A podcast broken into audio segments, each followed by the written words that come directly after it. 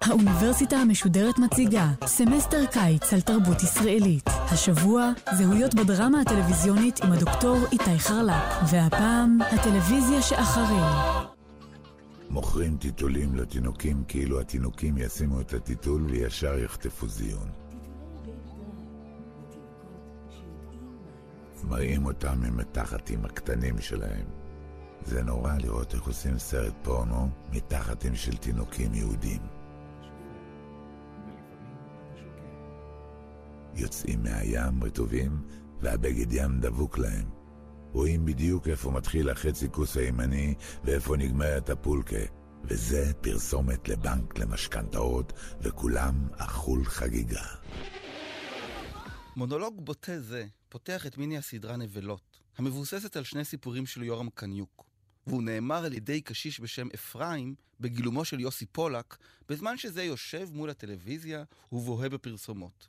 אמנם המונולוג נלקח מהיצירה הספרותית, אולם הבחירה של תוכנית טלוויזיה, לפתוח בהתקפה בוטה על המדיום בו היא עצמה משודרת, הטלוויזיה, איננה מקרית.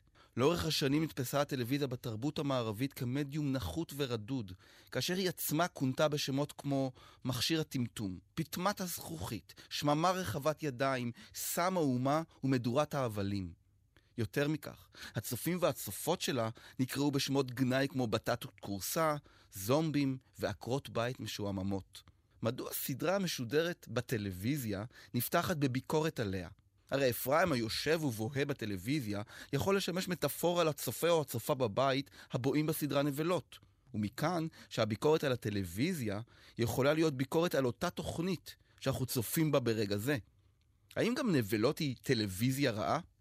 התשובה לשאלה זו הייתה חיובית, לו נבלות הייתה תופסת את עצמה כסדרת טלוויזיה רגילה.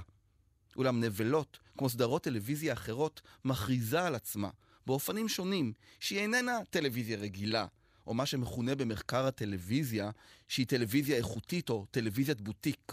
או כפי שמודיע לנו הסלוגן המוכר של ערוץ הכבלים האמריקאי HBO, It's not TV, It's HBO. או בגרסה שלנו, זאת לא טלוויזיה, זה נבלות. הרעיון של סדרה טלוויזיונית יכולה להיתפס כלא טלוויזיה, נשען על העובדה שמה שאנחנו מכנים טלוויזיה, או צפייה בטלוויזיה, השתנה מאוד לאורך השנים. בעבר הצופים והצופות היו כפופים לרצונות של תחנות השידור, ונאלצו לראות את התוכניות שלהם בזמן שהן שודרו ובתוך הבית, לרוב בסלון המשפחתי. לדוגמה, בסוף העונה השנייה של הטלנובלה "השיר שלנו" הופיע על המסך, לבן על גבי שחור, השאלה, מה אתם עושים מחר בשמונה ורבע? שאלה זו יוצאת מתוך התפיסה שצפייה בטלנובלה יום-יום, באותה שעה, שמונה ורבע, הפכה להיות חלק בלתי נפרד מסדר היום של הצופים והצופות. אבל נראה ששאלה זו לא יכולה להישאל היום, מתוך העובדה שרוב רובם של הצופים והצופות כבר לא צופים בדרמה היומית בשעה המוכתבת להם על ידי הערוץ, אלא בוחרים מתי ובאיזה קצב הם יצפו בה.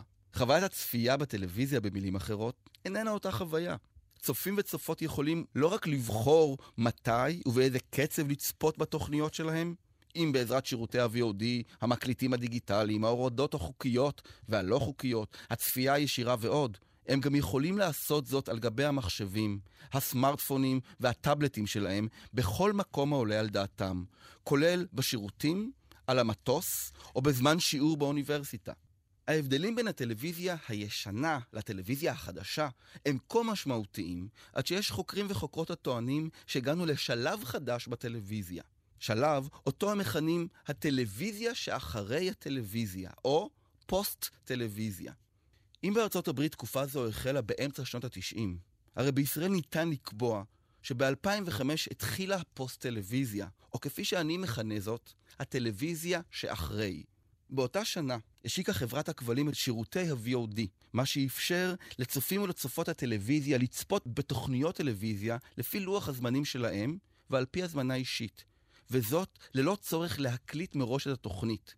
אומנם הצופות והצופים לא יוכלו לבחור מהם התכנים הנמצאים בספריית הוידאו, אולם עם השנים, כמות התכנים הייתה כה רבה, וכיסתה כמעט את כל התוכניות הישראליות המרכזיות ששודרו בערוצי הכבלים ובערוצי השידור הרחב, עד שלצופים והצופות הייתה שליטה רבה על זמני הצפייה שלהם, והם יכלו להפוך את חוויית הצפייה, כמו את חוויית הקריאה בספר, למותאמת לצרכים ולסדר היום שלהם. או כפי שחברת הוט פרסמה באתר שלה, הצפייה ב-VOD הופכת את חוויית הצפייה שלכם לאיכותית יותר, מתוחכמת יותר ומהנה הרבה יותר. באותה שנה, 2005, השיקה חברת הלוויין יס yes את שירותי ההקלטה הדיגיטלית שלה, אשר כונו יס מקס. שירות זה אפשר לצופים והצופות לבנות ספריית וידאו פרטית על פי הבחירה האישית שלהם, ובכל הערוצים אשר נקלטו בממיר שלהם. אמנם במובנים מסוימים דומה הדבר להקלטה במכשירי הוידאו וה-DVD המקליטים, אולם נוחות השימוש, האפשרות להגדיר הקלטה של סדרה שלמה ושטח האחסון הרחב הפכו שירות זה לפופולרי מאוד. עם השנים נוספו לחברות הכבלים והלוויין שירותים נוספים, כמו ה start over, ה streaming, שהיו כה פופולריים עד שהשימוש בהם נעשה באחוזים גבוהים יותר מאשר בעולם הרחב. שינוי באופי הצפייה הוביל גם לשינוי באופי הדרמה, ולכן גם באופי הגיבורים שלה. אם השידור המסחרי, הבנוי מרייטינג, פנה למחנה המשותף הרחב ביותר על מנת שלא לעצבן אף אחד, הרי בטלוויזיה שאחרי הפך להיות המיתוג עניין מרכזי.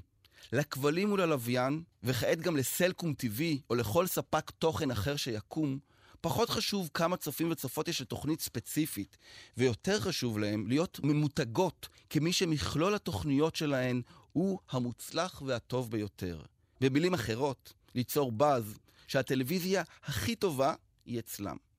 אחת הדרכים המרכזיות למתג ספק תוכן הוא דרך הדרמה, וככל שהיא יוצאת דופן יותר, ולעיתים גם אמיצה ובועטת, ככה המיתוג שלה קל יותר, והבאז שהיא יוצרת חזק יותר.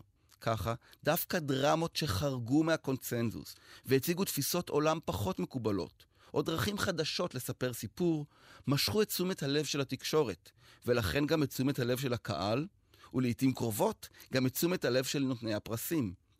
נראה שאין איזה מקרי שבאותה שנה בה השיקו בכבלים את שירותי ה-VOD, עולה לאוויר הסדרה בטיפול, שאופייה והמבנה הנרטיבי שלה מתאימים כמו כפפה ליד לאפשרויות הגלומות בשירות זה.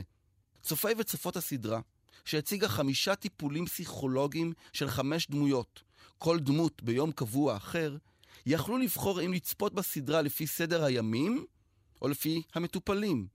זאת ועוד, בטיפול הייתה סדרת הדרמה הראשונה בטלוויזיה הישראלית שיצאה לאחר שידורה גם בתקליטורים, ב-DVD, ואף הצליחה למכור כמות יפה מאוד של עותקים, דבר שגרר אחריו ניסיונות נוספים של הפצת תכנים דרמטיים ישראליים באופן דומה. אבל חשוב לדעת, בטיפול איננה רק תוצר של שינויים טכנולוגיים ומבניים בטלוויזיה הישראלית. כמו כל דרמה אחרת, ולמעשה כמו כל טקסט תרבותי אחר, היא גם תוצר של מהלכים חברתיים ותרבותיים רחבים יותר.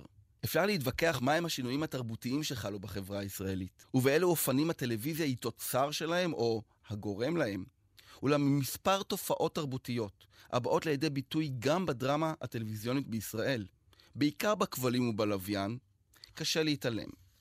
אחד השינויים המרכזיים והמורכבים בדימוי העצמי של החברה הישראלית קשור לשאלות של טראומה וקורבנות. לאחר שנים רבות שבהן היהודי החדש, או הצבר, היה הדמות שעמדה בבסיס הזהות הישראלית, ואשר לא אפשרה להכיר בחולשה של הישראלי, בעיקר הגבר הישראלי, לא כקורבן וגם לא כסובייקט טראומטי, החלה התרבות הישראלית להכיר בממדים הטראומטיים והקורבניים של זהותה הקולקטיבית ושל הפרטים המרכיבים אותה. כך, טקסטים טלוויזיוניים רבים, ובראשם טקסטים דרמטיים, עסקו בתמות של טראומה וקורבנות, שליוו את החברה הישראלית מתחילת דרכה, אך קיבלו מקום מרכזי יותר בתרבות הישראלית בעשור האחרון. עם זאת, אין להבין את תופעת הטראומה בדרמות הטלוויזיוניות רק כתופעה פוסט-טראומטית, ואף לא כייצוג או שיקוף פשוט של מהלכים בחברה הישראלית המתקיימים לפני הופעתם בטלוויזיה. הטלוויזיה שאחרי, אם כך, איננה רק הטלוויזיה שאחרי הטלוויזיה. היא עוסקת רבות גם באחרי הטראומה, או בגיבורים פוסט-טראומטיים, אשר אירוע טראומטי מעברם, הקרוב או הרחוק, משפיע על ההתנהלות שלהם בהווה, ולעיתים גורם להם לחוות הווה זה באופן מעוות. כך, הסדרה נבלות מתארת את קורותיהם של שני פלמחניקים קשישים, הנושאים טראומה ממלחמת העצמאות, ובעיקר מאירוע שבו הם שכבו בשדה קרב מלא גופות, כשצלפי אויב ירדנים מנסים להרוג אותם. הסדרה בטיפול מציגה הן טייס הלום קרב, הן ניצול שואה שנאלץ להרוג את אביו בזמן השואה, והן גבר הסוחב טראומה ממלחמת יום הכיפורים. גיבורי הסדרה אופוריה לוקים רובם בטראומה בעקבות רצח אחד מחבריהם. הסדרה פצועים בראש מעמידה כבר בשמה את החוויה הטראומטית, כי הרי המשמעות המילולית של המונח טראומה היא פצע. בסדרה בני ערובה נחטפים בני המשפחה על ידי שכירי חרב, ונראה שהסדרה חטופים, שנוצרה כאשר גלעד שליט עדיין היה בשבי, ניזונה מן הטראומה הישראלית הקולקטיבית. אחת הדמויות המרכזיות בהקשר זה היא דמותו של שאול נאווי, בגילומו של מנשה נוי, הדמות המרכזית בסדרה פרשת השבוע. נאווי הוא גבר ישראלי ממוצא עיראקי בסוף שנות ה-40 לחייו, אשר מאופיין כאדם במצוקה, הנתון למצבי רוח קיצוניים, נוטה להתמכרות וסובל מהתקפי חרדה ותסמינים של פוסט-טראומה. בתחילת העונה השנייה חולם שאול נאווי חלום מטריד מאוד, בו הוא שוכב חסר תזוזה בשדה הקרב ונחשב כמת על ידי הרופאים שבאים לחלץ אותו. כאשר המטפלת שלו מנסה לפרש את החלום, הדיאלוג הבא מתקיים. שאול, אתה בטח רוצה להגיד לנו שזה קשור לאיזו מלחמה שהשתתפת בה, משהו שהיית צעיר? מה זה היה, יום כיפור?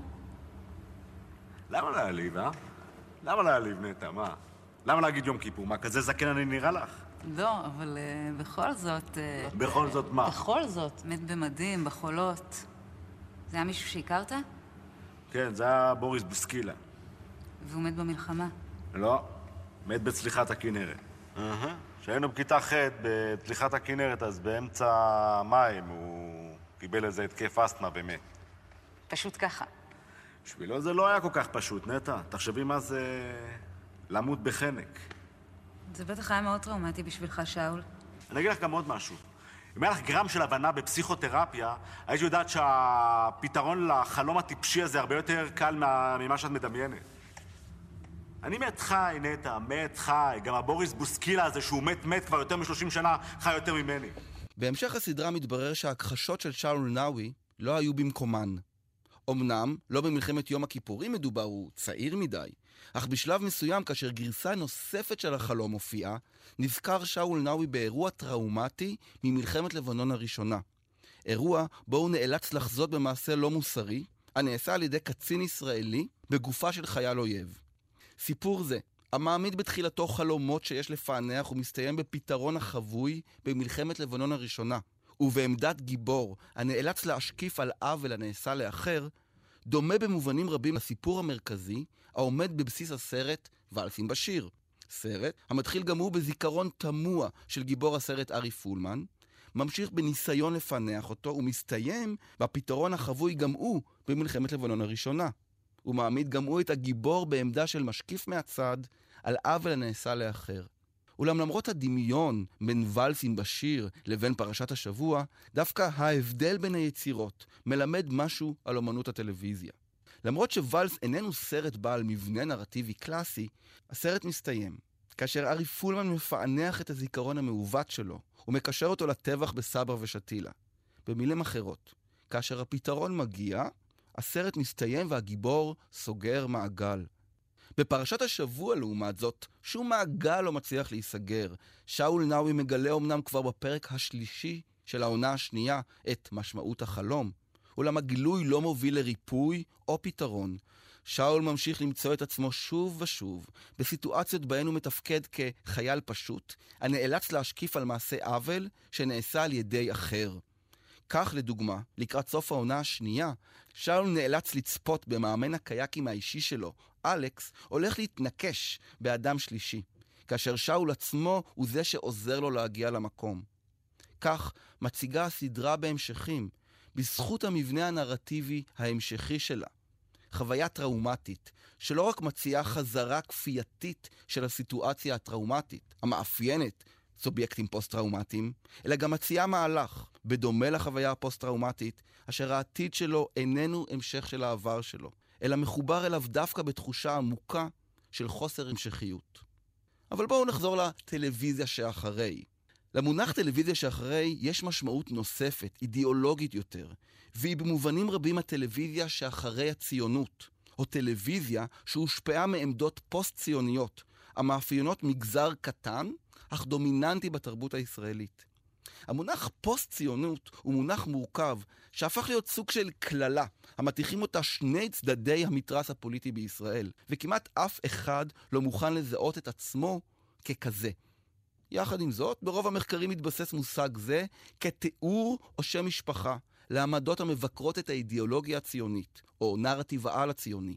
או בניסוחו של עדי אופיר, הפוסט-ציונים מציגים ניתוח ביקורתי של תופעות שונות בתרבות, שבהן מתבטאת האידיאולוגיה הציונית.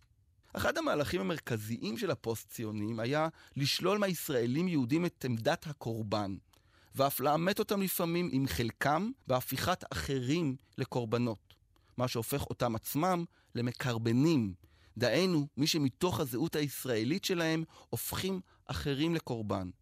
כך, סדרות אחדות הציגו גיבורים בעמדת המקרבן. לדוגמה, הטייס ידין ירושלמי מהסדרה בטיפול, הורג בטעות 15 פלסטינים חפים מפשע.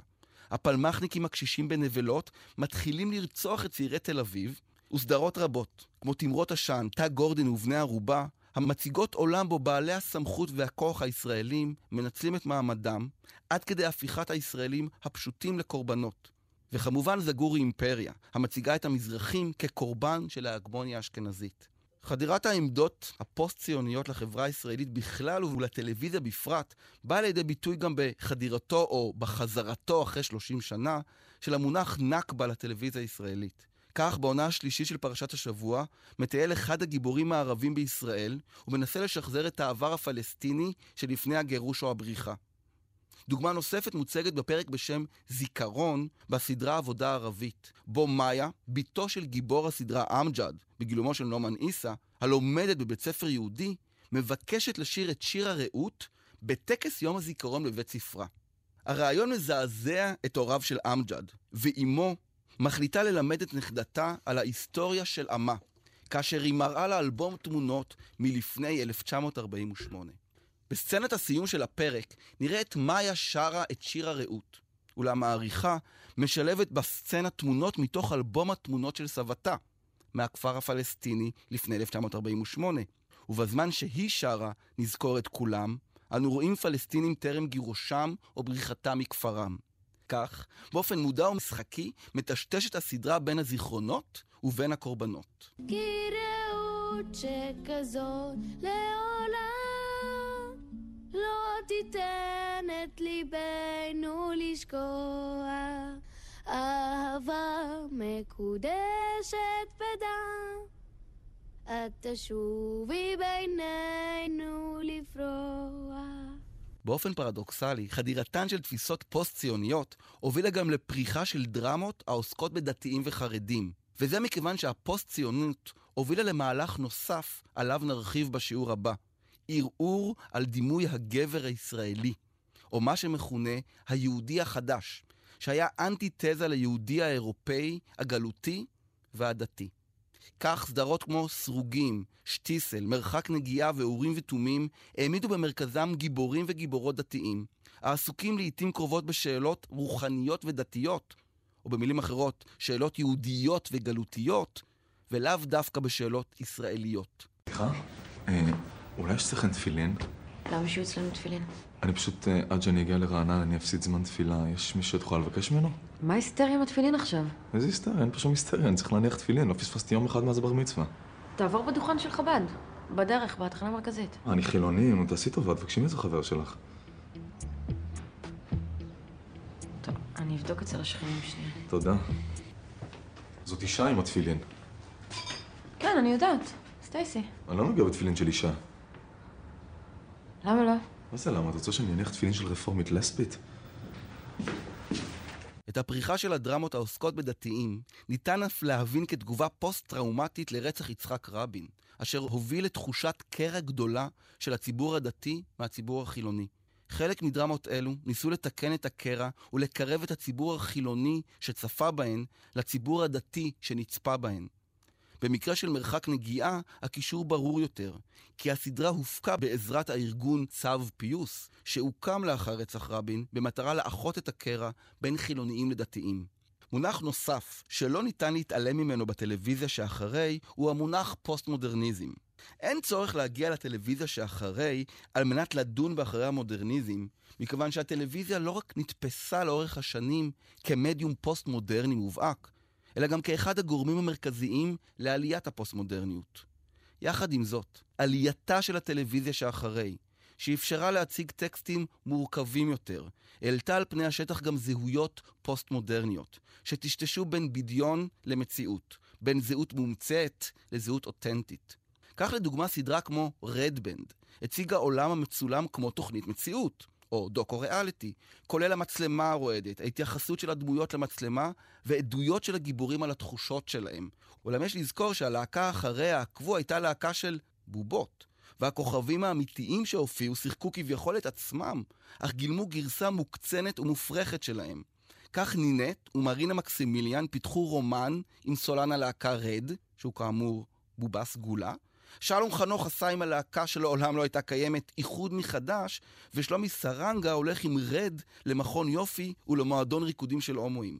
אמנם הטלוויזיה לא המציאה את הטשטוש הזה בין בדיון לאמת, וגם בקולנוע ניתן למצוא מדי פעם אנשים המגלמים את עצמם, אולם מכיוון שבטלוויזיה טקסטים של מציאות, בראשם תוכניות מציאות, הן חלק בלתי נפרד מלוח השידורים, ההשפעה של תוכניות המציאות על תוכניות הבדיוניות היא עצומה, עד שלעיתים קשה לדעת מי זה מי ומה זה מה.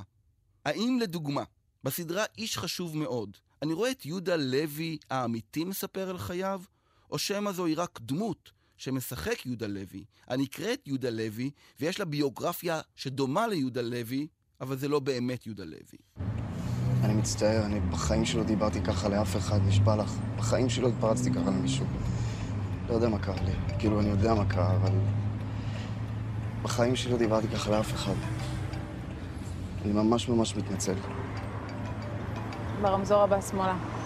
כאילו, זה כל כך גם לא בסיסטם שלי, אני לא... אמא שלי מגיל 15 לימדה אותי, יהודה, תהיה נחמד לכולם. תהיה נחמד לעיתונאים, תהיה נחמד לצלמים, לילדים, לאימהות של הילדים, ובאמת, כאילו, אני הכי מקפיד על זה. לא אמרה נחמד למלצריות. לא, היא לא אמרה, אבל נראה לי זה הכל כלול. ממד נוסף של המציאות הפוסט-מודרנית, שחדר באופן מובהק לדרמה הישראלית בטלוויזיה, הוא מה שמכנה סילביה פוגל ביג'אווי משפחות פוסט-מודרניות. דהיינו משפחות המציעות שינוי, לעיתים מהותי, לסדר החברתי המוכר של משפחה הטרוסקסואלית הבנויה מאב ואם, עם חלוקת תפקידים מגדריים ברורה. כך לדוגמה הסדרה אימא'לה מתארת אם חד-הורית וניסיון של זוג גברים להביא לעולם ילד דרך פונדקאות. סדרות כמו בלתי, הפיך ויום האם מציגות משפחות בהן חלוקת התפקידים המגדריים כבר לא כל כך ברורה, והסדרה אימא ואבא אז מתארת משפחה המורכבת משני אבות, הומואים ואם. אדוני, אני הסברתי לך, הערכה זה ארבעה צמידים, שניים לתינוק שייוולד בעזרת השם, אחד בשביל האימא, טליה דמירל, ואחד בשביל האבא. אז מי האבא הביולוגי? מה זה חשוב ביולוגי? כמה פעמים צריך להסביר לך? אחד ושניים. אה, אדוני, יש זרע אחד וביצית אחת. ועד כמה שאני יודעת, חשבון אחד ועוד אחת לא שווה שלוש. נשמה, אנחנו שש שנים ביחד. הילד הזה זה... עד 120 כפרה, אני לא נגד. אבל החוק זה ערכה של ארבעה צמידים, סטו, לא אני רשמתי את החוק. אז- את אולי יכולה להגיד לי מי האבא? כן, נו. זאת אומרת, שניהם. רגע, למה? לא, לא, לא, לא, לא, רק אם הבן זוג שלי מקבל גם. זה כניסה למחלקה, לתינוקייה. בסדר, אבל זה לא הזמן לעשות אה, מצעדי גאווה עכשיו. זה בדיוק הזמן. ניתן לראות שלמרות התלונות על תרבות הטלוויזיה בישראל, ולמרות התחושה שז'אנר תוכניות המציאות הפך להיות חזות הכל, הדרמה בטלוויזיה הישראלית ממשיכה להתקיים, ואף מתפתחת ונעשית מורכבת ומעניינת.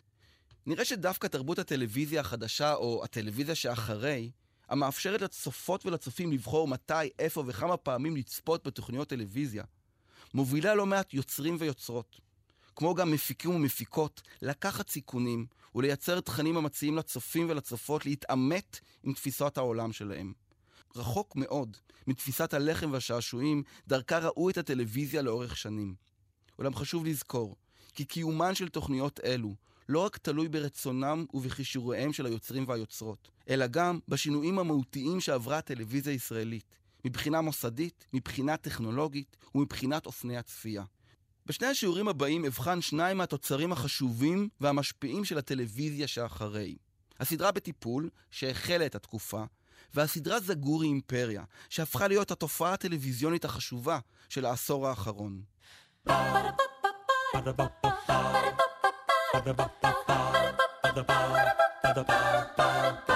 האוניברסיטה המשודרת, סמסטר הקיץ על תרבות ישראלית. הדוקטור איתי חרל"פ שוחח על הטלוויזיה שאחרי, זהויות ישראליות והביקורת הפוסט-ציונית. עורכת עלמה רותם, ביצוע טכני דניאל שבתאי ועידו אשכנזי, מפיק אייל שחר, מערכת האוניברסיטה המשודרת, מאיה להט קרמן וליאור פרידמן. האוניברסיטה המשודרת, בכל זמן שתרצו, באתר וביישומון אפליקציה של גל"צ וגם בדף הפייסבוק של האוניברסיטה המשודרת.